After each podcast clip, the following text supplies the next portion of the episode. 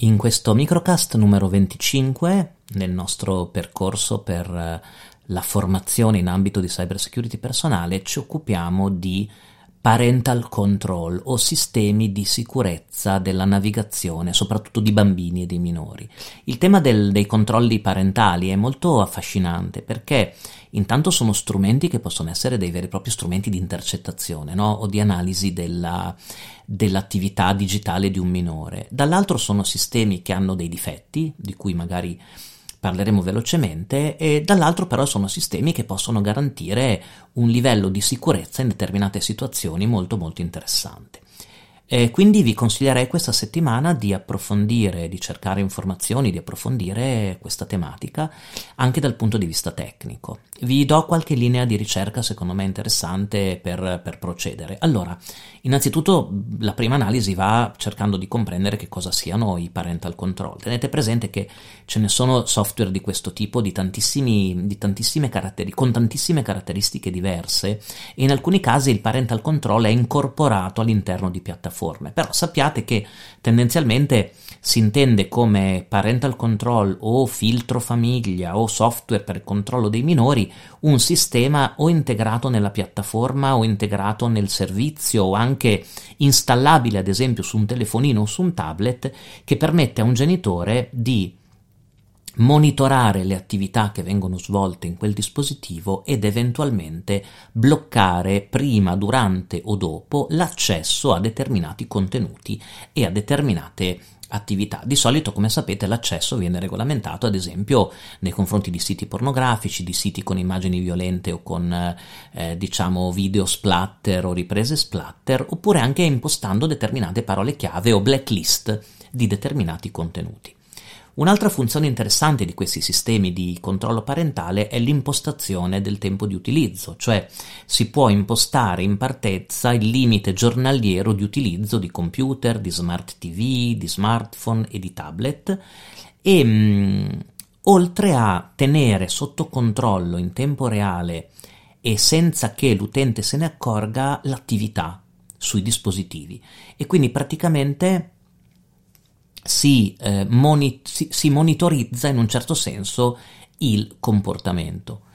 E, mh, il parental control di solito mh, può essere applicato a tantissimi dispositivi, eh, Windows, Apple, Linux, i tablet, gli smartphone, addirittura molti sistemi operativi permettono di mh, impostare dei profili. Il, il parental control può essere collegato al profilo, no? Noi abbiamo già parlato, vi ricordate, di profili quando abbiamo parlato di autorizzazione.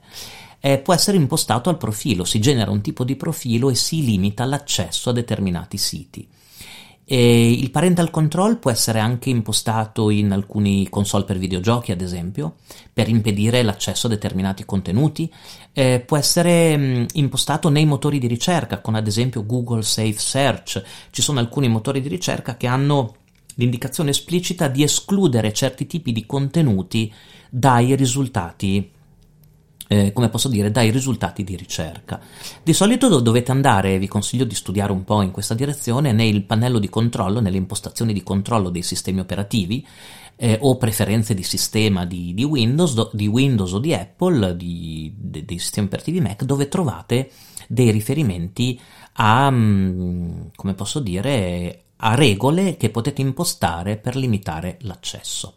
Anche gli antivirus, di cui già abbiamo parlato in, in, in un microcast precedente, alcuni più evoluti possono, ehm, come posso dire, eh, ave- consentire anche l'impostazione di filtri particolarmente, eh, diciamo, vincolanti con riferimento a questo tipo di controllo. Ovviamente il browser è, mh, è il primo strumento, secondo me, che andrebbe sistemato da questo punto di vista, perché mh, Eh, andrebbe impostato un browser che consenta l'accesso soltanto a determinati tipi di, list, di, di, di siti, cioè che abbia una whitelist, si, si dice di solito, no? Di siti che sono accessibili. Poi è ovvio che il um, importante è come il parental control faccia un, una reportistica ai genitori, no? Perché ad esempio il minore può voler cancellare la cronologia dei siti che ha visitato, però il, il sistema di parental control deve essere in grado di fare un report, diciamo, dettagliato dell'attività che, che è stata svolta, soprattutto ai fini di anche di sicurezza, no? Eh, interessanti sono anche poi tutti i filtri che possono essere messi in, eh, su Netflix, su YouTube, su tutti, nelle chat ad esempio, eh, l'impossibilità di accedere a determinati contenuti in determinate chat o altro. Ci sono poi alcune realtà infine che fanno proprio delle aree riservate ai minori, cioè non utilizzano il parental control ma ehm, indirizzano il minore verso certi tipi di contenuti in aree che sono più sicure. Quindi, per completare, per continuare e completare sempre di più il vostro percorso di acquisizione di competenze sulla cyber security personale, questa settimana dedica- dedicatevi un po' ad analizzare i software di parental control o i sistemi di parental control. Poi magari non li utilizzate, anche se non avete figli o nipoti, non preoccupatevi, è interessante però vedere come si possa configurare il sistema informatico per cercare di prevenire determinate Eh, determinati guai, determinate azioni anche criminali. E noi ci sentiamo invece nel microcast della prossima settimana.